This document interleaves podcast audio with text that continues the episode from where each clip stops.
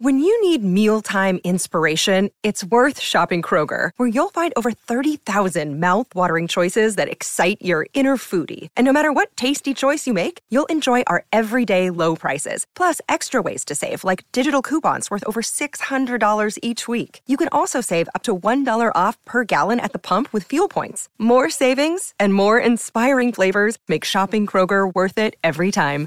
Kroger, fresh for everyone. Fuel restrictions apply. Another day is here, and you're ready for it. What to wear? Check. Breakfast, lunch, and dinner? Check. Planning for what's next and how to save for it? That's where Bank of America can help. For your financial to-dos, Bank of America has experts ready to help get you closer to your goals. Get started at one of our local financial centers or 24-7 in our mobile banking app. Find a location near you at bankofamerica.com slash talk to us. What would you like the power to do? Mobile banking requires downloading the app and is only available for select devices. Message and data rates may apply. Bank of America and a member FDIC.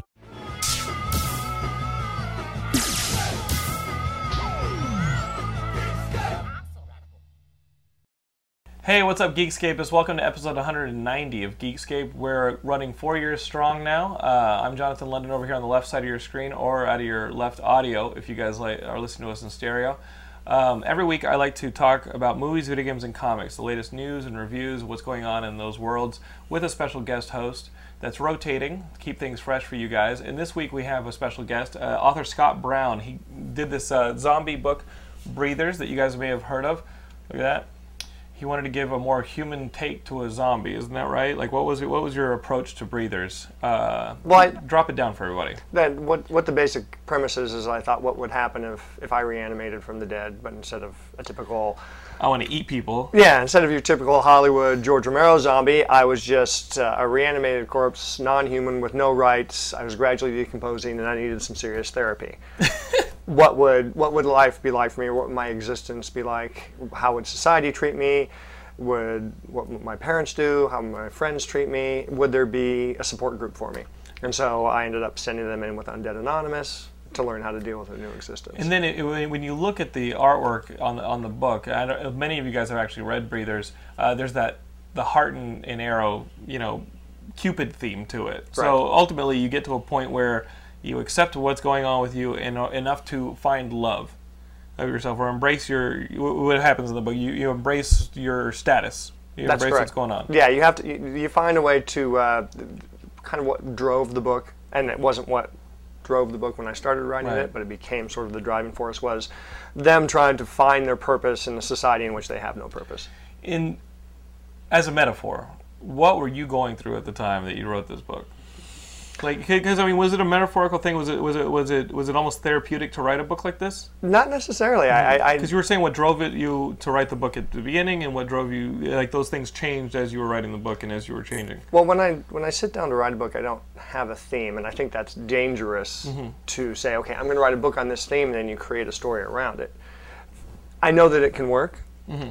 but for me, it feels a little bit more organic to to start off with the idea for the story, and then the theme develops naturally out of that. And so with breathers. You know, a lot of people say, "Oh, this is a great uh, metaphor for discrimination and prejudice, and, and all of the the people who have been sort of repressed throughout history, I didn't start off to write that. I just really I wanted to start off to, to write from the perspective of the other. And sometimes as a, as a writer you want to do that. You know, so as a man you want to write as a woman to try to expand your writing capabilities, to improve your writing, to to get inside somebody else's skin. I mean, really that's you know it's kind of wearing somebody else's shoes. And so we're always used to rooting for the humans as opposed to the zombies. And so the first idea was, can I write a story from the point of view of a zombie and make you actually care for the zombie so that if he does give in to his Romero stereotype, instead of being, Horrific, it's tragic. yeah, it's tragic, or Right. you're right there cheering him on, saying, yes, I'm, I'm still kill there. those I- bastards who made you a second class citizen. Yeah. Kill those bad. You, you kind of villainize the humans. Right, and so the humans are the bad guys, Mm-hmm. and the zombies are the good guys. And I always describe it as Fight Club meets Shaun of the Dead, only with the zombies as the good guys. Mm-hmm. And, and I've heard John Hughes even thrown in as like a reference to some of the humor. I mean, the, the, Oh, the he? book can be f- funny. Yeah. You know what I mean at, at times.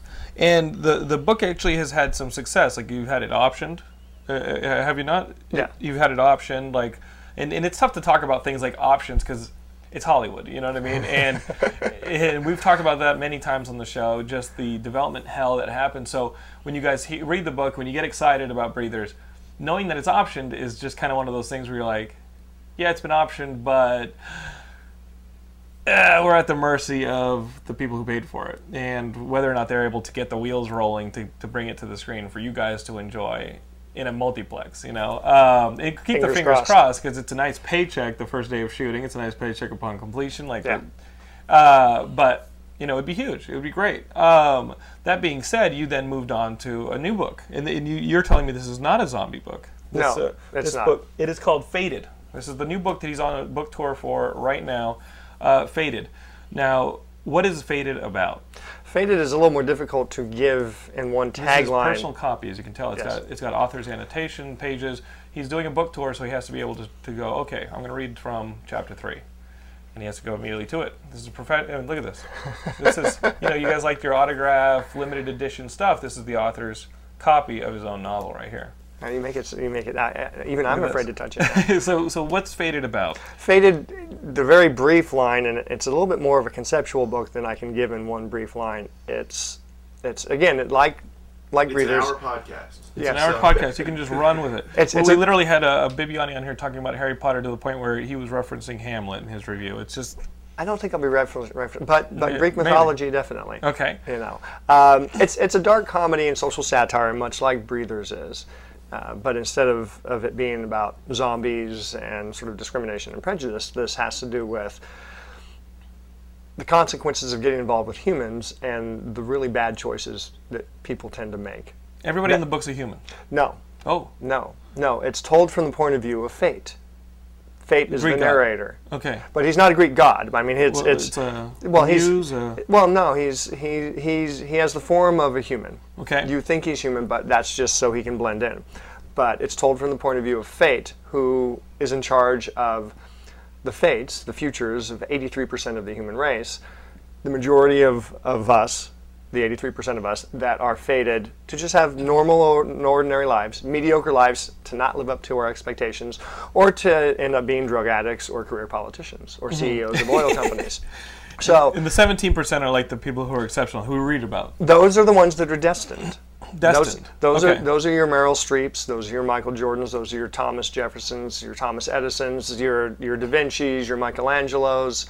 And then there, uh, there's our. Uh, whoa, hold on, hold on, hold on. We, we just had a, uh, a light move. Pause it real quick. Sorry about that, guys. Quick little light flutter uh, that we set straight.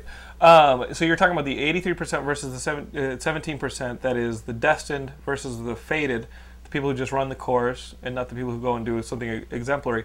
Um, are the fated ever i mean as we are in life we're, we're never we're conscious of those people and we aspire to be those people and again fate plays its course with us uh, in your book the fate that you're talking about your main character uh, His name is Fabio. name is fabio Yes. if, is fabio ever um, want to go against the grain and say you know what i believe in this person i've been in charge of so much that I'm going to push the envelope and push him into that 17%. Is that the type? I don't know. I'm, I'm writing your book. Are, you- are, are you getting ahead of me here? well, Uh, what, what happens? What well, happens? well, the, the book starts out with the line: "Rule number one: Don't get involved." Rule number one: don't get involved. And so that's the the idea is that fate and destiny is a character too. Right. The destiny is a woman. There's fate. There's destiny. There's death. There's karma. There's lady luck. That's just a start. But fate and destiny and death are not allowed to get involved in the lives of their humans. Uh, especially with fate and destiny, they just assign fates and destinies when you're born, and that's the best you can do. However, along your path, you can make decisions that can adversely affect your fate. So you can be fated to be the third string quarterback on uh, the the San Francisco 49ers when they won you know four Super Bowls. Mm-hmm. Right. I guess they won five, but you could be the third It- string it- quarterback. I mean, it says here like destiny guides her people to winning Nobel Peace Prizes and Super Bowl MVPs. I, I went to high school with the last Super Bowl MVP, Drew Brees. We graduated high school together. yeah. Well, we see, if you're, if you're you're the third string quarterback, you're the third string quarterback on the New Orleans Saints. You weren't really destined Right. Because you, you didn't get to be involved in it. Drew Brees was destined. Right. This guy was fated. But let's say you make some bad choices along your way, and instead of being the third string quarterback for the New Orleans Saints, you end up being a manager at Taco Bell. There's nothing wrong with Right. being a manager at Taco Bell, but it's not as good a fate as being the third string. So, so that's the best you can do. And every time you make a bad choice along your path, fate has to reassign your fate from your optimal. So he's very busy. He's It overwhelmed. erodes you a bit. Yeah, yeah. So he has to make those choices. Whereas Destiny's humans on her path, they don't disappoint her, and he is constantly disappointed by his humans because they're always making bad mistakes. And so his job just sucks. Yeah, his job sucks, but he's stuck in it. He's like, you know, a, a government employee, no chance for promotion. Really, he's kind of stuck there. He can't quit. He's done his job so well over, you know, over the years, over the, the centuries and millennia that there's nobody who can really replace him. How, how do you how do you fail at that job? It's like How do you feel? you keep people mediocre. How do you feel? Like, you know what? Uh, Well, he has his quotas, and that's Right. another rule in there. Rule number nine: meet your quotas. You know, so many baristas, so many street performers, and yeah, you get too Yeah. many. You get too many uh, career politicians. a couple Geekscapists in there. Yeah, you got that couple, in there. a couple guys running Geekscape in there. Do any of the humans get confused as to what they are, thinking they're destined, I think we all do. thinking, oh, yeah, Well, I don't. I don't address that to an extent, but but most you know a lot. It, it it does, and I didn't st- again. I didn't start out to write Right. to write that book. I really sat down. What started it was I was sitting in a mall. I was looking at people. I was wondering, what's he going to be like in 15 to 20 years? What's she going to be like? And so I wrote this scene about a guy who's sitting there and he's fate and he knows what they're going to look like in 15 mm-hmm. to 20 years. So he writes down what you know. All they're all going to be, and they all ended up having some kind of sexual hang-up because this is the United States and sexual energy is repressed, and you know we're not like you know Italy. and- Places your mind goes, yeah. Mr. Brown. Yeah, well, yeah. There's, there's a, there's a lot of there's a lot. trying to mask the fact that he was sitting in a mall being a pervert. yes. I'm kidding. I'm kidding. So, so you were sitting so in a mall so and I you wrote- started sketching it out. I started sketching, and that was that was like in 2004, Mm-hmm. in July of 2004, and I just wrote a scene. I'm like, okay, and then I didn't do anything with it till two and a half years later. I had finished Breathers. Uh, I still didn't have an agent for it. It was December of 2006. And I'm like, okay, I haven't really written anything for about six months. Been working on a project. So I said, well, why don't I go with this idea? This was kind of a fun idea. So why don't I, I go there? And I just started writing this book. And all of a sudden, there was fate. And I decided that if there's fate, you need to have destiny. Because, and mm-hmm. part of that is, is you hear people talk about, you know, his fate was sealed, a fatal disease, a fate worse than death very negative connotations. destined for destiny, greatness. yeah, smile, destiny smiled on upon her, yeah. It was her destiny. So it just seemed to make sense, and so I created this very sort of disappointed, frustrated Fabio, Mm-hmm. fate, and this very upbeat and happy and beatific destiny. Who was sort of his his nemesis, but at the same time was his uh, Aspiration. Well, yeah, he, he aspired to be her, but he couldn't get there. Plus, Mm-hmm. he he's had a you know a couple hundred thousand year friends with benefits relationship with her. Oh, okay. Because they, they just they You have this the on again, off again. Thing. the Yeah, that's ac- how we're selling your book. We're selling your book as a steamy novella. there's actually there's a, there's a lot of sexual references in Uh-huh. there, and and there is sex that takes place, but it's not overtly. Right. You know, it's not like I'm I'm I'm talking about throbbing It members. is a love story, not a sex story. Yes. I mean, it's a love story. Right, but it's not between Fabio and, and Destiny, Fate and Destiny. It's between Fate and a mortal woman who was on the path of destiny. Hmm. But since he cannot see, she's not on his path, he can't see what she's destined for. All he knows is that hmm. it's something special because she has she has a way of affecting people around her as well as him, and so he falls in love with her, which is also against the rules. Rule number seven: don't fall in love. So Destiny is not happy that he's fallen in love with her because he could end up Eroding affecting her, yeah. her destiny. And of course, then there's Jerry who is in charge of everything, and Jerry is God. Mm-hmm. And so Jerry is in charge of everything, and he's a bit of a control freak and a megalomaniac. And Destiny is an infomaniac, and Death is is uh, necrophobic. Sloth and Gluttony are in there too. Gluttony is lactose intolerant. Sloth, sloth is narcoleptic, and then you also have you also have, and again, as I mentioned, the way that you make your decisions along your path is how you react to all of these emotions and attributes That these and things people that happen. in your because path. because the others can get involved with you. The seven deadly sins: honesty, integrity, fame, fortune, Uh-huh. vanity. vanity. They all interact with you, and it's how you react to them that ultimately determines what your fate and destiny is going to be.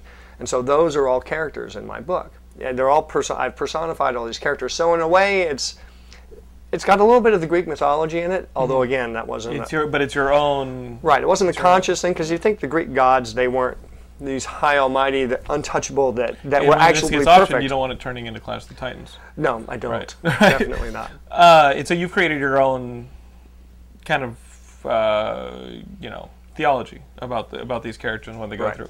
Uh, and it's funny. At the end of the day, guys, it's a funny book. Scott's I- a funny guy. I actually think it's funnier than Breathers. So, guys, the book is called Faded. Where is the best place for them to pick this up for you to get the maximum dollar?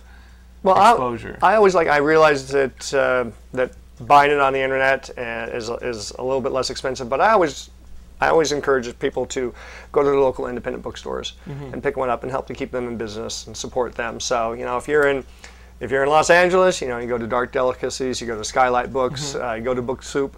See, Skylight Books is that one on Vermont, right? Yeah, yeah, That's over by you. That's a really good bookstore. yeah. Uh, Skylight Books is right south of that theater on Vermont. Uh, I go in guys, there every day when I'm waiting for my movie. it's a fantastic bookstore.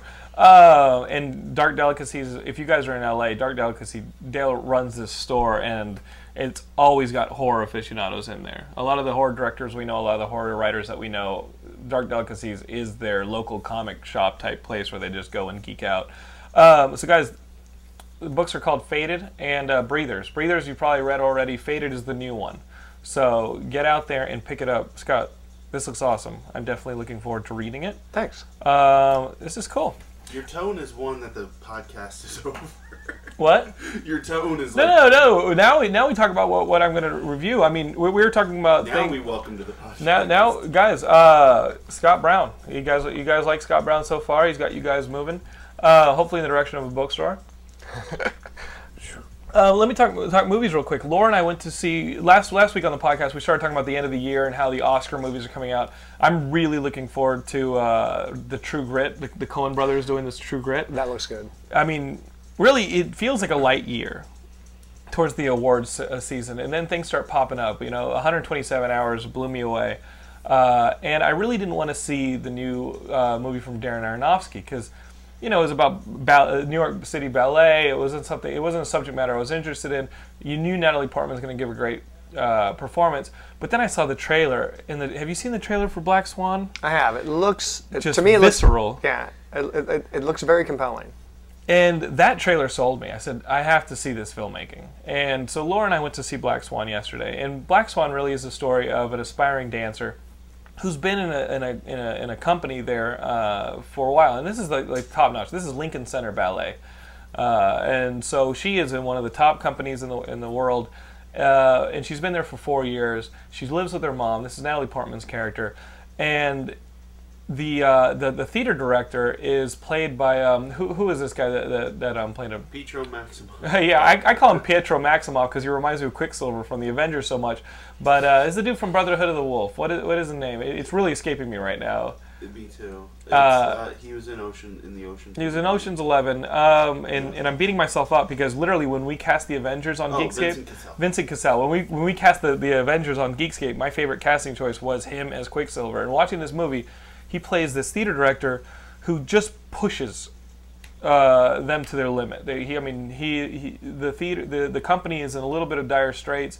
They're um, their their main dancer, played by Winona Ryder, they're kind of forcing her out or to freshen it up, get some new investment into the company, uh, some new fundraising, and so the pressure is really high on him, and the pressure is really high on the company. And Natalie Portman's been the most diligent dancer, and she wants the role of the Swan Queen in Swan Lake. Story of Swan Lake is a princess who gets trapped uh, in a, a body of a swan. Uh, she meets a prince. True love can deliver from her, but a black swan appears and seduces the prince, and she loses her ability to turn back into a, a, a human. So she kills herself, and in suicide finds freedom. Uh, quick paraphrasing, and so they're going to put on Swan Lake. No, you ruined the entire. Well, not, it- not the you- movie. You're- you're- I'm never, I'm never going to see Swan Lake. Swan now. Lake. Well, Swan Lake's a beautiful uh, play, and, th- and in this movie, you see it several times played out in rehearsals. You see it in the performances. That's not how Don Bluth told it. well, well, she's uh, well, she- well, she, well, well th this movie, she's pushing herself, and there's a lot of Requiem for a Dream type filmmaking in there because she starts to kind of lose her sanity a bit. She starts to, to you know, she's already uh, battling uh, anorexia bulimia, which is like a bit of a story thread in the movie. Well, that's a problem. Um, in the industry. and she's battling that. There's a brand new dancer who's kind of threatening her for the spot, uh, the top spot, Isn't that Mila Kunis? and that's Mila Kunis' character, who has the sexuality that she lacks. Uh, you know, the director says you can definitely play the White Swan. You're vulnerable. You're innocent, but in order to play both roles, for me to give you this role, you need to have a little bit more bite, a little more, more sexiness. And in going to that dark side, uh, i- she starts to lose a lot of herself and she starts to, to see things. Like she starts to um, she starts to go a bit nuts. And the performance is fantastic. Uh, it, it's got a lot of sexiness to it. You definitely see natalie portman in a sexy way you see her and i mean you, you, i mean what you're trying to well there, there's one scene where, where, where vincent cassel is pushing her and he says i I have a homework assignment for you go home and touch yourself and you see her having to get over those personal picadillos in order to do it. You know what I mean? And that's a great scene. Uh, and this is Natalie Portman. Just, I mean, this. I mean, it, it- I think she's going to win awards throughout the award season because this is really her. Uh, vacillating between the sweet innocent girl in the movie that she keeps coming back to. She keeps kind of recentering herself in the Black Swan, kind of drawing her out and uh, seducing her. And so you see her going to this dark side. You see her starting to act rashly. You see her starting to act sexually and then being horrified in that innocent, vulnerable way when she realizes where she's gone.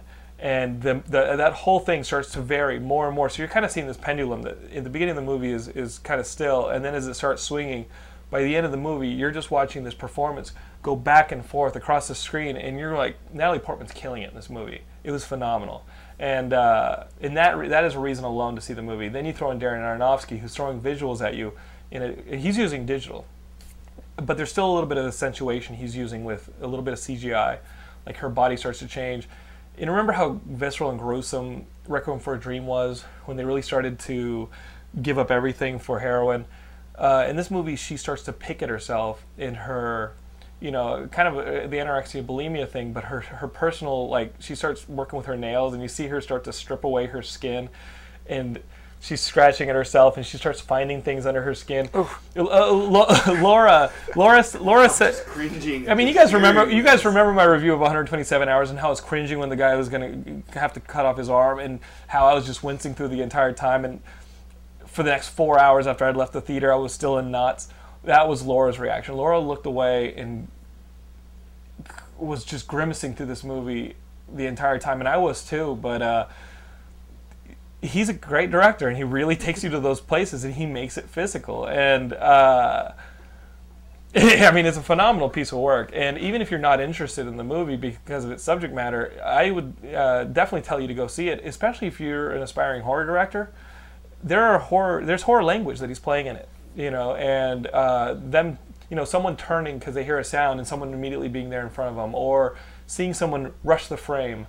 Different pieces of horror directing that we've seen before is used in here to set up the darkness that she's going to, and um, uh, is an awesome testament. And as a geek watching the movie, I'm like, wow, Queen Amidala is killing it.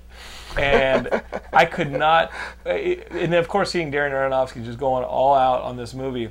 Mila Kunis is great. Everybody's great in this movie. Seeing him go all out, all I could think was, man, he's doing a Wolverine movie next, and it is going to.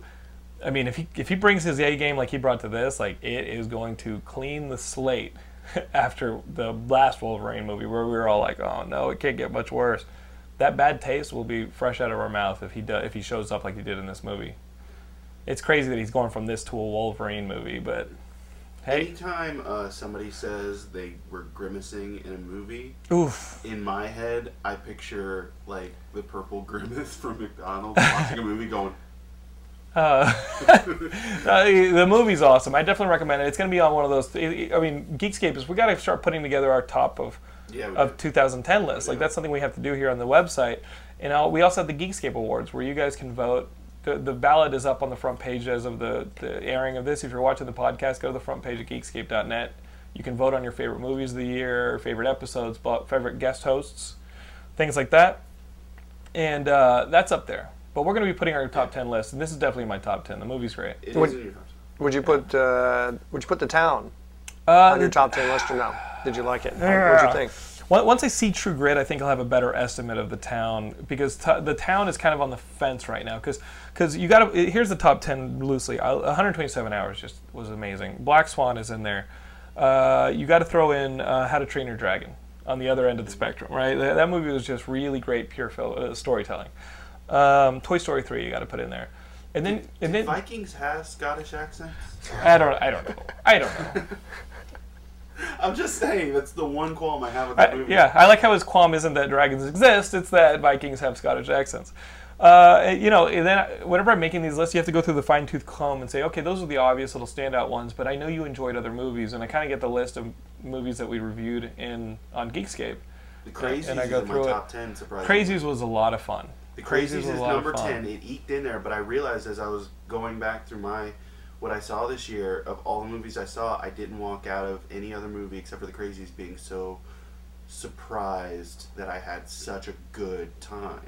Breck Eisner, that's uh, that's Michael Eisner's son. Yeah. I mean, his he went from directing Sahara to The Crazies, And th- but and, and he was supposed to do Creature from Black, Black Lagoon. I would love to see his Creature from the Yeah. Black Lagoon after seeing The Crazies. That was a, a really fun, inventive movie. It was fre- it inventive felt in fresh. The fact, in, inventive in the fact that it was, hey, we're gonna do a horror movie where people think sensibly. Mm-hmm. Oh No, no, no, that's not fair. yeah, People are supposed to think sensibly in horror movies. Doesn't that just frustrate the heck out of you when you're talking about when you're watching movies and you're like, oh come on, you're gonna run up the stairs instead of out the front door? Well, the, the one thing that, that you always and and I'm not I'm not a zombie aficionado. I love Even zombies. though you were at ZombieCon with Brian and I. yes, but I I don't understand why any zombie movie that's made in in modern day, the people in the movie don't even think about the fact that zombie movies have been made.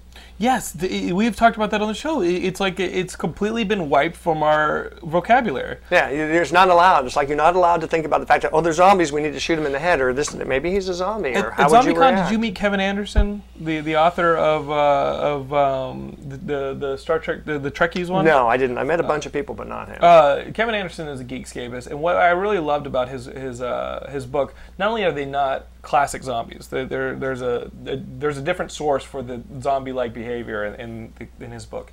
Uh, so pick it up and read it. I thought it was a fun book. Uh, but they immediately are like, everybody's acting like zombies. You know, they're immediately saying zombies. I mean, it would seem like the most economic and clear way to communicate with fellow survivors what you got to do to put these bastards down and start thinking smart. Yeah. There's one movie that does it, but it's not a zombie movie. Uh, the Faculty, right away, is like, oh, this is uh, this is a pod creature infestation. I've yeah, Kevin. Williamson like wrote that in. We- There's that scene in the library where they say, Yeah. "Okay, let's take let's take inventory of how these things are acting and what we're up against." Yeah. You know, And, and instead of uh, let's just act stupid and run upstairs. You're and gonna that die. doesn't it doesn't hurt the that movie at all. Mm-hmm. It, it very much it makes this one character kind of an expert, and you're a little bit more endeared to her. I don't think I think what people worry about when they write this is like this is just going to make the character look stupid. Well, well, how much of that, Scott, do you think do you attribute to lazy writing and saying, "Listen, I have a set piece. I, I, I know I want this scene, but if these characters are too smart, I can't have it."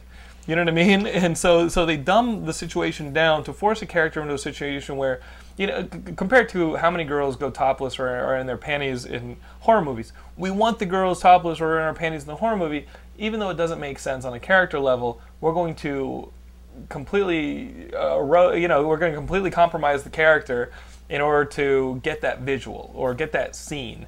And now the character's not respectable or someone you can root for. Well, ha- have, and again, I, I don't watch every zombie movie. I've really only do. seen no, no, no. So we're talking horror in general. Uh, or storytelling. Well, yeah, but it, but in terms of the zombie thing, you know, you get somebody who's who says, "I think these are zombies." You know, I've seen this on this and this, where- and you have to stay away from doing the scream thing. Mm-hmm. Right. Because the Scream obviously purposely did it where you were And saying, okay, we're, that same scene we're, in- we're in we're in a horror movie. This is what happens in a horror movie, and so this is what's going to happen. The people who are making out are going to going to die, and of course they do. And so they, they kind of play fun with it. They, they parody it. So you want to stay away from that. But I, I don't think there's a problem with having somebody who says, I think these are zombies. This is what I've seen them on TV or in movies, and somebody else is like, no, no, it's not possible. That couldn't be possible. You know, and so you have you can have that tension too between them, with the one person believing it to be one thing and the other person arguing. And of course, you could even play it up where where maybe they aren't zombies and this guy ends up being wrong, I mean, and you end up shooting these people in the I mean, head. Shaun of the Dead did it, and it worked out fine. Yeah. It, it was just I th- actually I thought it was really, we don't say the Z word. I thought that was great. It's like we don't call them that, It- it- Mm-hmm. but that's what they are. And Walking Dead is calling them geeks, co- oh, walkers, that's insulting. things like that. Walkers, geeks, this and that. The, the Walking Dead thing. Are you watching The Walking Dead on AMC? What do you think into this? I, I, I'm not, and part of that reason is because I grew up watching a lot of TV, and I have basic limited cable. I get nothing above channel 33, and that's on purpose. That's on purpose because otherwise, if I had Sports Center, if I had ESPN, I'd be watching. I'd be watching every single episode of Sports Center. I'd be on the Daily Show all the time. I'd be on Comedy Central. I'd, and if I had AMC, TNT, and TBS, every time iRobot, Waterworld, and Shawshank Redemption came on, I would watch it with commercial Waterworld. interruptions. That, that's my that's my guilty pleasure. Waterworld? Waterworld is my guilty pleasure movie. he Woohoo! pled guilty, Your Honor. We get to kill him. I mean, to go by, I, I think the town might get in my top ten. I, I, I love Ben Affleck. I mean, up I'm going to bring it all the way back. If you bring up Uh, he's bringing, talking about oh, the that. town's I, you liked. I'm guessing you really Waterworld. liked the town Well, I, I, I did. I was I was because very. Ben Affleck is, is, a, is a. I mean, he's he's done no wrong by me. I'm very I'm very impressed, and especially I, I, I had a blog post recently where I had a new man crush, and my new man crush was Ben Affleck. High five on that shit. Yeah, and and because I mean he, and and, and I, I, I don't know I don't know every I don't know everything that that happened. Um, when he was doing so many horrible movies, and and maybe maybe on Geekscape you guys loved a lot of the movies, but he was just so flatlined. No, No. I mean there was there was Daredevil, there was Jersey Girl, there was even uh, was we like Jersey Girl. um, what was the the uh, Pearl Harbor? You know, he Oof. just, but he just he just didn't really have a lot of range. And Jack and- Ryan movie. Remember he Yeah. did a Jack Ryan movie, Some Yeah. of All Fears. You know, I'm Right. not. I, I wasn't actually disappointed in that film. I, but The film- I the film wasn't- seen the it rest happened. of the Jack Ryan movies. The thing with with him is he's a. I think he's a good storyteller. I mean, do you like Gone Baby Gone? oh, I thought I didn't when. I when I realized that he had directed it. Not only directed it, but he helped to he co-wrote Yeah. the adaptation. Same with the town. He directed it, co-wrote the adaptation, and and I thought his acting in the town. I, I thought his town from from Mulholland. Uh, was it? No, no, no. Uh, it was, uh, no, no, it was not, the no, Superman I'm- one. You're yeah, talking about I'm- when he I'm- played George Reeves. Yeah, I'm, I'm just. It's, it's not Mulholland Falls. Hollywoodland. Hollywoodland, yeah. Um, that one, it just all of a seemed like something happened, and I don't know if it was before that. He was he had a small role in Smoking Aces. He had a small role, I'm in, smoking aces. and, and and even though this wasn't a great movie, it was uh, um, uh, uh, he's just not that into you. He had a small role in that, and he was good in that. He had a small role in Extract, and he was fantastic. in Mm-hmm. Extract that. was hilarious. So he did these these small little roles, and he had these great roles, and was showing a lot more versatility than I remember seeing him in. And, and maybe there was something going on when he was doing those those other roles. I, I don't know what was happening, but, but, but, but, but I think I he think but, could but I Matt, Matt, Matt Damon was yeah. going, you know, he was doing the talented Mr. Ripley, and then he did these action movies, and he did uh, The Informant, Mm-hmm. which I didn't think the film was great, but I thought he was fantastic in it, and so it just seemed like from Goodwill Hunting, Matt Damon had shot up and had it just showed all this versatility, and, and, and even I think it was Paycheck. Paycheck, you know, again, he was just Yeah. there just wasn't a lot of emotion. He, he had he had he was very not very many highs and lows on his acting, but but since then, since since Hollywoodland, it just seems like all of a sudden, uh, for whatever reason, I'm seeing something out of him that that that I was looking for. And, and especially with, I will go see any movie he directs after well- after after Gone Baby Gone in the Town. I think a lot of it too deals with. I I mean, was he just a square peg? We were trying to Hollywood's trying to force into a round hole because Richard Linklater put him in Dazed and Confused as the bully, and he was fantastic. Yeah. you know, He's great in the Kevin he- Smith he- stuff He's he's good into the Kevin Smith. I mean, it, it's just. Uh, he, I don't. Maybe he wasn't that Hollywood actor. That being said, we've said it on the. I've said it on the show a million times. The Daredevil franchise, give it right back to Ben Affleck as writer and director. Have him throw Guy Pearce in the tights. Rock that. I will watch that movie.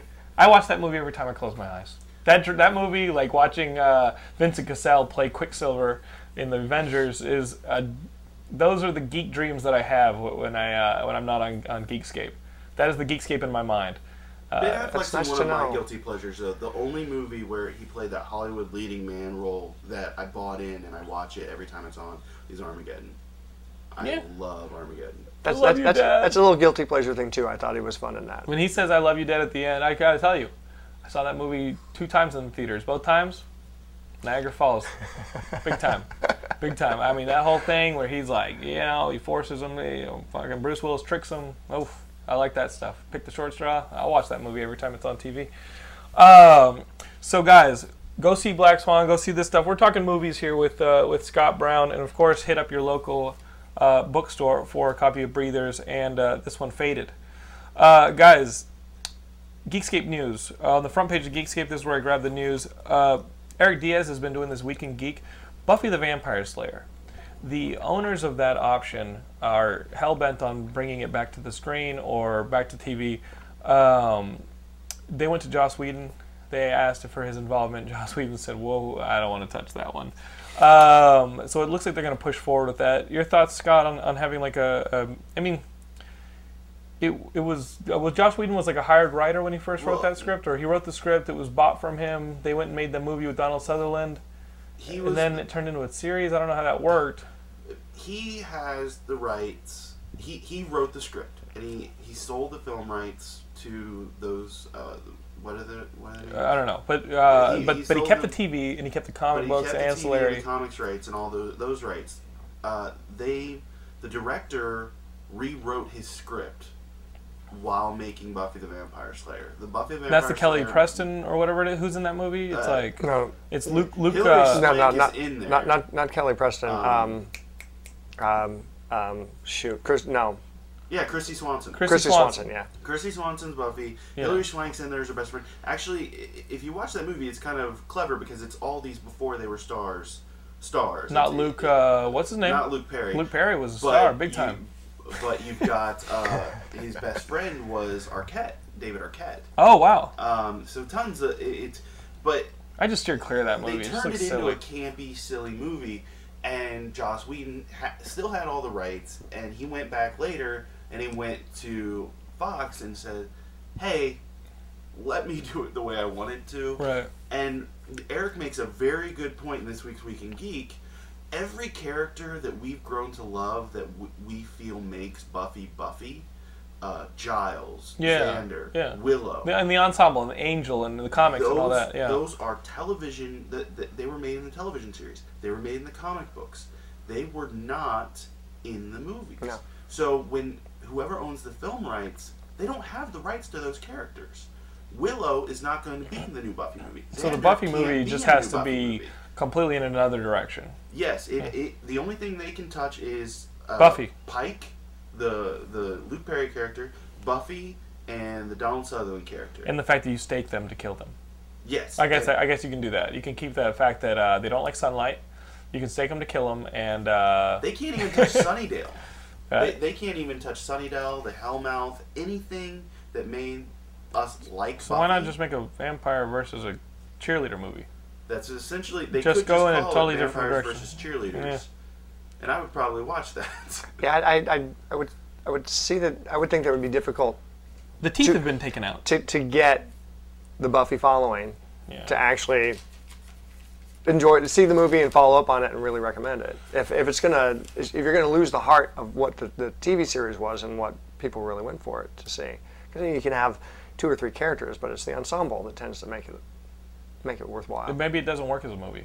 I would honestly like to see the entire cast of the Buffy the Vampire Slayer series uh, do a picket line uh, in front of Nah, that. they got better 'cause things to nobody would cross it. They Nobody, got- I don't. I don't see anybody going to see that movie. I, I really don't, and, unless it's a kid that's maybe uh, 13 or 14 and they don't have Netflix streaming. What if they had fun with it? What if they went in a totally different direction? What if they had No, they could. with it? What if they, what if they did this whole Tell, thing? tell- tell me uh, one instance where you think that may have worked previously.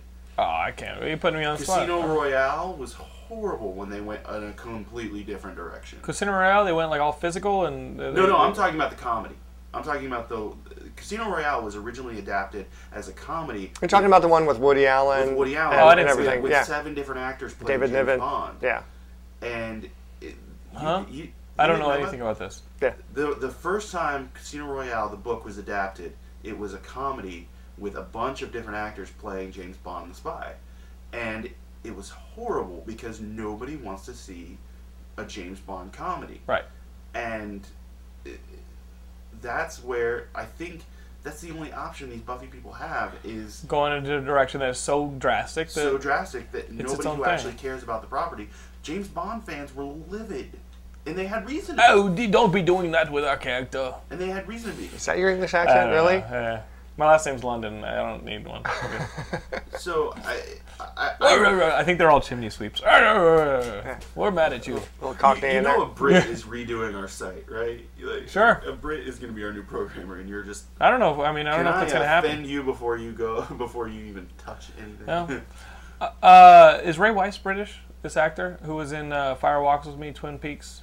He's gonna be in the new No, X. he's not he's gonna be in he's the new X X Men First Class. He's American. He's very American. You know, he I- played the devil in. Um, Oh, yeah, in Reaper. In, Reaper. He Uh, he's an great. X Men First Class. You know this movie that they're making? They're trying to revamp the X Men franchise. They're all going to be flying. On, I gotta you know, tell you, Yeah, they're all Business- flying in they're flying first class. class? he's playing the Secretary of State, and I was really disappointed to hear that because when I heard he got cast, I got really excited, thinking, "Oh, they're doing the Hellfire Club. Maybe he's Sebastian Shaw." Sebastian Shaw, or maybe he's uh, uh, what's his name, uh, Mr. Sinister, or what are this? Do you read comics at all? Do you, is comics a thing? It's one of those I things haven't. like TV where you're just like, uh, too much. Have you ever thought about writing a comic? Yeah. What I about writing a haven't. comic? I haven't. I haven't thought about it to to a great extent. Uh, I have been. Somebody threw some ideas at me, and like, well, you know, I've got some other ideas for books I'm working on first. I, I gotta say, as you were describing Fated, I can really imagine. Like, I, I want to read it. Actually, Yeah. I'm probably gonna buy it on my way home. Um, Go go home to Dark Delicacies as- where he's doing his signing today. I, I, I'm Nice we're taping another podcast today. Oh yeah, you are. Um, but I, uh, I- as I was hearing those things, I'm like, well, that's just fate and destiny. There could be a graphic novel in there for some interactions between. Uh, He's some got all the these other others. characters. I mean, it, you read the book, know. read the book, and then make the assessment. If you Yeah. guys, well, they're are, they're all in there too. But but yeah, I mean, if I had the opportunity to do do spin-offs. to, to do a graphic novelization of it, I would I would look into the you know, having never having not read enough. I, I don't know the, the, the how the format works and how the pacing works, and that might be a good thing. Maybe coming out with a fresh a fresh take. But sometimes you have to follow some structure of something that's already set up because that's what people are expecting. You know, it's You the know- same thing with with film. You know, you can't. You can't just have nothing happen for you know 45 minutes. You have to have certain plot points hit. we can if it's foreign. Yeah, that's true. Ha- uh, have you ever have you read any graphic novels ever? No. Or any? I haven't read any graphic What- what- novels. what I are- know, I know. That's like a, a, a black mark against me on Geek. What- Squad. what would- it's you're saying part. what would we- what would we five- recommend? What are five graphic novels that we would definitely say anybody who hasn't before should read them if they want to get to know the form? Don't even say Watchmen. Well, I'm not gonna say that's- Watch, Watchmen's too throwing intense. in Watchmen's too intense. Yeah. Uh, You gotta work up to Watchmen's, Watchmen. Watchmen's a little thick. I, okay, uh, if you want to know Superman, I would get Superman for All Seasons. Jeph Loeb, Tim Sale, Mm-hmm. Superman for All Seasons. It was the one the book that convinced Warner Brothers and WB they wanted to do Smallville. It's a pure Superman story. I think Batman Year One. Batman Year One would be good, uh, or you can do Daredevil. Mm-hmm. You know, Daredevil Year One. Uh, Uh, I th- think that's a good Queen Frank Miller. A Queen and Country Trade. Uh, Greg Rucka. Um, Good espionage story. Yeah. It's fun. It's a good spy story. Uh, I would give them the first book of Bone. Uh, Bone uh, is just a little fantasy story. It's a little bit like The Hobbit. Uh, you know, uh, little characters out of their element in a fantastic world. Um, kind of, like, you know, they go on a journey, and the journey gets more and more serious as it goes from being a children's book into being a fantasy epic. A lot like The Hobbit, then turning into Lord of the Rings. So I'd say Bone. and I would say The Walking Dead. Uh, I would take out your Walking Dead, and I would replace it with the first two trades of Preacher. Okay. That's fair. You say that I with will conviction. see your Walking Dead, and I will raise it. Uh, I would. I would even recommend And you know- Kirkman's Battle Pope. and you know what? This is something we haven't talked about on the show, but uh, David Lapham's Stray Bullets. The first book of Dave Lapham's Stray Bullets is phenomenal. Maybe the most sing- one of my top five single issues of any comic ever is Stray Bullets number one. It is a simple story about a guy uh, who's who's kind of a. a I mean, I haven't read this in a decade, but I think he's he was kind of like a hapless uh, tag along is helping someone go and dispose of a body that's in a trunk, and he's having moral That's issues at the end of it. There's a there's a I think there's a gun in the glove compartment. Different discoveries get made. I think at the beginning of the story he doesn't know that he's along for this type of ride, and discovering the gun now there's no way back. That it, it is such a great little quiet crime story. I would say that um, Dave Lapham's first issue and the first trade of Stray Bullets is awesome. You guys should read that. He does the artwork, he does the writing. You've probably read some of his Punisher, Daredevil stuff, but I mean, this is 15 years ago. He made this Stray Bullets book, and it kind of has this. Um, I've seen it. who, who's the who's the guy who did um, who's the guy who did uh, Boogie Nights? The Paul Anderson. Yeah. Uh, the P.T. Anderson kind of mid, like early '80s, late '70s feel. That's the world that Stray Bullets lives in. This kind of uh, on the outskirts of a metropolitan area. You start to get into the Inland Empire type feeling, like you're stuck in Bakersfield, and these characters have nothing to do but bad. Uh, it's a great place. Um, So if you're a Geekscapist and you want to loan a copy of that to Scott, Stray, Bull- Stray Bullets, is, Stray Bullets is awesome. Um, and as I was talking about Stray Bullets, uh, another one came in, uh, The Invisible by. Uh, the Invisible is, is like a telling of The Invisible Man by um, Jeff Lemire, who did Essex County, which Essex County, Essex County or Blankets would you'd be like, oh my god, this is such a great story. Essex County or Blankets by Jeff Lemire, or Essex County by Jeff Lemire, or uh, The Invisible, which is the Invisible Man after everything went wrong with his experiment. He's stuck invisible. They think he's murdered his uh, partner and the, his, you know, his other scientist, and he's hiding out in a small town in Alaska. And it's just that kind of feeling where the whole town knows that somebody else is, somebody new has moved in, and you know, they, they, they it's, it's strangers, a small town. So they're going to notice somebody moving in, hiding out there, and he's secretive, and he has this thing that he's running from, and it's just a nice little story, uh, told very economically. The paneling, I think, if you're going to go comics, I would go in that direction, Scott. You know, not so much the kapow, blam, disposable, dismissible. Oh, I read another action story, whatever. These actually have some nice heart and substance. I don't like really- that. I don't really see Scott as the disposable story type. No, because like he told you, he doesn't want ESPN. He doesn't want all those extra channels. Those extra channels are uh, are what kill you. You know what I mean? Well, they're- they're And do you distracting. Netflix? Do you Netflix I at do. all? I do Netflix, so, I get to see everything there. But I am. I am Yeah. a little. I'm a. little- I'm a little. You know, lacking for a lot of popular culture thing that people, uh, everyone else seems to be up on. That you see, because I don't watch a lot of news. I don't Hmm. pay attention to a lot of stuff that's going on. Uh, I just see some things that come through on. I'm actually on I'm all internet now. yeah. I'm, I'm one of the people that I, Walton's on the internet. He's like the uh, he's like the lawnmower man. Oh, they're fixing like. If you guys are hearing these sounds, like I've got a, a murderer outside my house, they're they're literally fixing like the. My, my neighbor called me. We were having a, a party for my birthday last night. My neighbor called and I was like, okay, we'll keep the, the, the we'll keep the sound down. And he goes, no, no, no, it's not that. Whenever you guys do laundry, it's putting water into my apartment. So this guy's out there fixing. I think there's roots in my like the pipes and stuff like that. So Yeah, so if you hear the that. wood chipper go off, If you hear a wood chipper and a, no, I have kids, like somebody go, no, please, I have kids. Tell my family I love them. Ah. If you hear that, don't worry about it. Uh, real briefly, talking about having a couple friends over. Walton was there, Gilmore was there, Bibiani was there. Different people brought gifts, right? Uh, Gilmore, okay, Gilmore didn't bring a gift. Uh, you know, but but uh, Walton was like, here's you know, here's some movies on me. I, I always love like movie ticket type stuff because, as you can tell, we go to movies all the time to review them here on Geekscape. But um, Bibiani brought a gift, and I won't tell you anything about it, but uh, you know what this is. He brought me a shake weight, which, uh, you know, here we go. Here we go. I mean, the shake weight has been I have no like- Like, displayed quite a bit in popular culture recently. There was like a South Park episode that made fun of it. Ellen like brought it to the forefront with her jokes. Uh, I gotta tell you, this thing works. This was quite the workout with the shake weight. Um, it, it literally came with a warning that said, "Keep it six inches from your face, As so it that you don't get hurt." And so, right there, like any any realistic motion you could do with the shake weight, like is just out in my book. I can't Uh, use it though. You can't use it. uh, No, now, why is this? Why we- is this? We, we discovered last night I can't use it because it doesn't curve slightly to the left. Okay, okay, okay. Ah, I think that's the end of the discussion. Okay, on we, we were actually uh, last night when I, when I uh, when I took the package, took it out of the packaging and this that we were passing around like kind of joking about it. And my buddy goes, "Put a somebody put a cookie on the ground," which is just probably the grossest reference. Uh, We were all laughing, and then all of a sudden, uh, one of the ladies that was at the party started doing it, and everybody shut up. yeah, yeah. Everybody just went dead silent and. It's like, oh my god, a woman has the shake weight. At which point, me be, being the crassest human being of ever, I go, I go, hey, go like this. Put it between your. Okay, there you go. The, you know the uh, the the titty shake weight.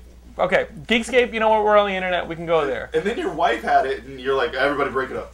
Hey, hey guys, guys, this is my that's my wife you're looking at do the shake weight. This that shit's not funny anymore. Please, you perverts, stop it, Bibiani. Although, honey, Cross go, go, go practice. What I like is it, what I like is that, that Bibiani gave it to me, and then for about five minutes after everybody was using it, he then disappears. he like went into the bathroom. He came out all sweaty. Yeah, who's got the shake weight? Well, Way to it go. Came with, it came with a DVD as Came with a. DVD, yeah. And Bibiani was like, what are we waiting for? Put it in." and it's the guys' version, so it has like ripped dudes using it. Uh, I'm hiding it from Laura. I'm hiding that DVD After Dark reviews of the Shake Weight. Yeah. Uh, guys, speaking of the dark, what about this Spider-Man turn off the, the dark? This uh, you heard about this? This Broadway performance? They're, they're No. doing the Julie Taymor and U2, it's like The Edge and Bono are doing this you this uh, like Broadway production of Spider-Man, and it, it had its um, upfronts. Is that, what, For- the, that what that's it's called? In previews. In previews. And it's basically It had a lot of dress rehearsals. And it had like a te- it had a lot of technical problems. Yeah, it's trying to make a little bit of money back. It, it, it's essentially, if you think uh, you need to work it out in front of an audience, see what's going Yeah. to go wrong. Well, a movie has And that many technical trying to make elements. some of the money back Yeah. early before reviews are out and nobody shows. Well, it, it got slammed, but you know what? We're gonna hold off on slam it. Like everybody in the on the internet and their mom are jumping to like slam the Spider-Man Broadway production. There's a possibility. It never sounded like a good idea to me, but there's a possibility that one of our reviewers might actually go Right. to see it, and uh, and you know what? We'll hold off, and you It- guys hopefully will hold off until like the thing is official, and you Yeah. you know you hear it from us whether or not it stinks. They have a month. They could still completely scrap the U2 score and. Oh, really? Yeah. Like they, I mean, they have time. They can do massive rewrites. When a, uh, a musical goes into previews, it's usually about an hour longer than it's going to be when it It's the kitchen sink version. When um, when Shrek the Musical did its previews in Seattle, Oh yeah, there was a Shrek the musical. there was a Shrek the Musical and um, uh, Young Frankenstein. Uh, Seattle's a big town. And then for Green Day had theirs in Berkeley. Right. Right. Um, it's usually about an hour longer than it's going to be when it actually comes out. So if you if you go, you could see a full musical number that isn't going to make the show. Oh. Um, so they're judging. Oh, it so we on should stuff probably that's- go. They're judging it on stuff that's probably going to get cut anyway. Uh huh. Um, and that's really the whole point of the preview process. And it's really unfair in the age of the internet with screenings and test screenings. And I've always appreciated that we don't do test screening reviews on Geekscape. Um, I think I always think it's unfair to judge something before the final product. As a is put out filmmaker, you know how pissed I would be. I'd be like, "Come on, guys! You guys, you guys just saw my rough draft." It's like if somebody reviewed like the first draft of your novel. It's not representative of the commercial piece. That would be so You different. know? Uh, very different. You know, if it was Return of the Jedi, you would have seen the death scene with Han Solo. It's like Christians reviewing the Bible on the Old Testament. I would say, let's do a review of the Eric Stoltz Back to the Future. Actually, It's not the Back to the Future we know and love. I don't want to review it, but I'd love to see all that. Yeah. How, mu- how much? You got about six weeks of that Yeah, done. five weeks. It, would- it, Yeah. Can you a- a imagine? You know how much money that, that they spent They had- with they Eric had- Stoltz? They they had a good portion of the '50s stuff done because they started with the '50s uh, because that was all the major set pieces, and then they were going to remove the '50s stuff and, and and they did the '80s stuff later. You can always age it, I guess. Yeah, Yeah. And, and I just loved uh, uh, most of the stuff in the '50s. Uh, is done. I would love to see the footage of, of Mm-hmm. Well, a Eric lot of that's on the Blu-ray. Lloyd. A lot of that's on Oh Blu-ray. no, the, actually, what? It's not. What are you telling me? The the it's only a This just brief, it's only a brief a brief thing on the uh, making of. But they have said that the footage is there, and they're hinting 35th anniversary. And then I was like, yeah, yeah, you keep doing that to us, Hollywood. Yeah, I mean, you, you know that like in an alternate universe, that Eric Stoltz movie came went. Huge. You know, it didn't even have sequels probably, or maybe maybe in one alternate universe it was a blockbuster. It was bigger than the one here on, uh, on the Earth that and we you know, know. on Earth 362, uh, in Back to the Future 2, he actually did get eaten by the shark. Ah, the ended 3D right shark. Oh, you know, I find it very telling that of everything that has come to fruition uh, from Back to the Future, we don't have flying cars, but Yet. we do have that fucking 3D shark coming back. You're right. Yeah, yeah. We probably are gonna get a 3D shark movie pretty soon. Um, guys, real quick, talking about The Walking Dead. Did you hear this news that The Walking Dead staff has been cleaned out by Frank, Frank Darabont? Like they, they, you know, they only did six episodes of season one, but then they went and got rid of the firing uh, of the the writing staff. And they're gonna give freelancers a try. They're gonna try to. I mean, the WGA is kind of strict with these rules, but. Uh, they're going to try and do season two of The Walking Dead, I guess, with freelance writers, sort of in a BBC method of how they write that their their narrative stuff. And I got to tell you, like, as much as we enjoy Walking Dead here, that last episode just felt really boring to me. I was like, okay, we're just watching people cry. Like, we get it, we get it. This is not the stuff that we want to watch. We want to watch. Was it- that it- second or third episode? It was the fifth was the episode, fifth? and it just felt like it felt like. Remember when Battle? I'm- did I'm you watch. Battlestar Galactica? No, again, The, the new Battlestar Galactica, the first two seasons were literally humans trying to survive with robots trying to kill them, and all the decisions that the characters made in their survival was all the was all the information we needed about their character. It was all the, I mean, that was their drastic motivation was stay alive, mm. and it informed us so fully about these three dimensional characters. It was when that threat got removed. Maybe we can get along with them. Maybe they aren't so bad. Maybe we can persevere and evolve into a new society all that hoobalaboo, hullabaloo, all that blah blah blah blah, like waxing about society and this and that, it stopped being about characters making physical decisions that informed us about who they were and started being about exposition. And people just just fucking talking about how things were. And it and, and that was the danger I started to feel towards the end of this run of Walking Dead was people being like, Wait, this is what we do. This is a and I was like, you know what? Like, say it through action. Screenwriting 101. I'm of the opinion that this is kind of not news. Uh, and here's why I say that. Of the six episodes, Okay. first two episodes, written Conspiracy. by Frank, written by. Frank Darabont Huh? in their entirety. Okay. Nobody else touched it. Evidence number one. Robert Kirkman wrote an episode in its entirety. Nobody else touched it. Uh-huh. He's a Evidence number two. He's a producer. He's not in the writer. Oh, stop it. He, he, he's taking very copious Taking notes here. copious notes. You're Yeah, talking he- Angry Cat. No, Okay? he, he wrote I down can- one and two with with The uh, squiggles, the that's good. parenthetical. Robert Kirkman was not fired with the writers. He is writing episodes. He can be fired. Frank Darabont had to rewrite uh, another two episodes in addition to the two he wrote. So, of that writing staff, he got the scripts. He had to rewrite them in their entirety. Of six scripts, only two of them actually got to air without him having to retouch Still, that's them a third of the season. and one of them was written by a freelancer anyway. So then you've got the writers' room came up with one episode. That's a writers' room that deserves to be fired. Those are people's jobs you're talking about. An angry cat. Yes, he did. Is not the Angry happy. Cat. Angry Cat is angry at me, but Angry Cat should be angry at those writers for not doing a better job For writing their that jobs. fifth episode. Oh my god, somebody got bit. right. So, guys, four minutes. How any many? books? Uh, any, any, any, Four. Any Four good- minutes. Any good books we should be looking at for the holidays aside from just? Uh, yeah, what, yours? what are you giving away for holiday? I mean, these make good holiday gifts, right? To Of your, course. To your literate friends. Yes, they do. Uh, and I have I have um, one or two But with you've- friends actually. Okay. Yeah. So, so, so, so my Christmas shopping is very easy. It's like two. What do you You've been think? in bookstores more than us recently. Well, What would what would the, be the books for the holiday season? Well, there's a lot of books out there that everybody's recommending, but it's not necessarily. A lot of the books that people are pushing are like your nonfiction books, your your Keith Richards book, your Mm-hmm. your Portia de Rossi book. There's a Mark Twain Palin. book, John Sarah Stewart Palin has book. a new yeah. book out. And I'm I'm not a big nonfiction fan. You know, I prefer fiction, and you know the the books that I've read that I really enjoyed. And I read a wide range of them. I don't read all. I don't read a lot of horror, science fiction, or fantasy. I primarily read literary fiction. I liked um, like Fool by Christopher Moore, anything by him. Uh, I haven't read uh, Chuck Palahniuk's latest one, which is uh, oh shoot, I can't remember the name of it. I don't know. We just saw him at ZombieCon. We should have. yeah, asked. we did. I should you have get asked. To meet him? I did. It was actually kind of fun. I got to have a brief discussion with him. Apparently, he was writing an article for Rolling Stone about zombies and ZombieCon. I don't, I don't get Rolling Stone, so I don't know when it's supposed to come out. But he did sit on one of my panels that I was moderating, and he was taking notes. So I had to make sure I, I said some, you know, I, I had my best material for, for that. The one guy I'm like running around the con wanting desperately to meet, I never got to. Yeah. Never got to. I had a nice So, little chat with him. I'll throw out some books. Uh, Beat the Reaper Mm-hmm. by Josh Bazell, and, and these aren't books that necessarily came out this year.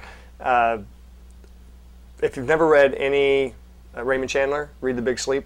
Okay. It's a great, uh, great detective novel. It's it basically set the standard for detective noir, and it's fantastic. Uh, the- the Big Sleep by Raymond Chandler. I like it much better than The Maltese Fal- Falcon by uh, Dashiell Hammett. So, and I didn't really get into that until recently. I started reading some of that. Um, uh, if you like something a little bit more literary, Water for Elephants by Sara Gruen. If you like something that's uh, kind of a murder mystery, then you want to go with In the Woods or The Likeness by uh, Tana French. Uh, there's also Sharp, Sharp Objects by Gillian Flynn. Um, so just some examples thrown out there. Guys, we know we have a forum thread on the site that's all about It's, I think it's literally called books, not the ones with pictures. Um, and so we know that we have literary fans out there. Uh, go ahead and throw in your uh, your own opinions on the Geekscape website about what would make great gifts. I know about the Big Sleep from reading uh, Criminal. You know that book, uh, Criminal. That's not a bad graphic novel. It feels it's a pulp crime tale. It, feels like like uh, The Hunter. Um, so guys, uh, the Big Sleep, Chandler. You guys have a whole list right here. Okay. Uh, the two books that we want you to pick up though are Fated. Yes.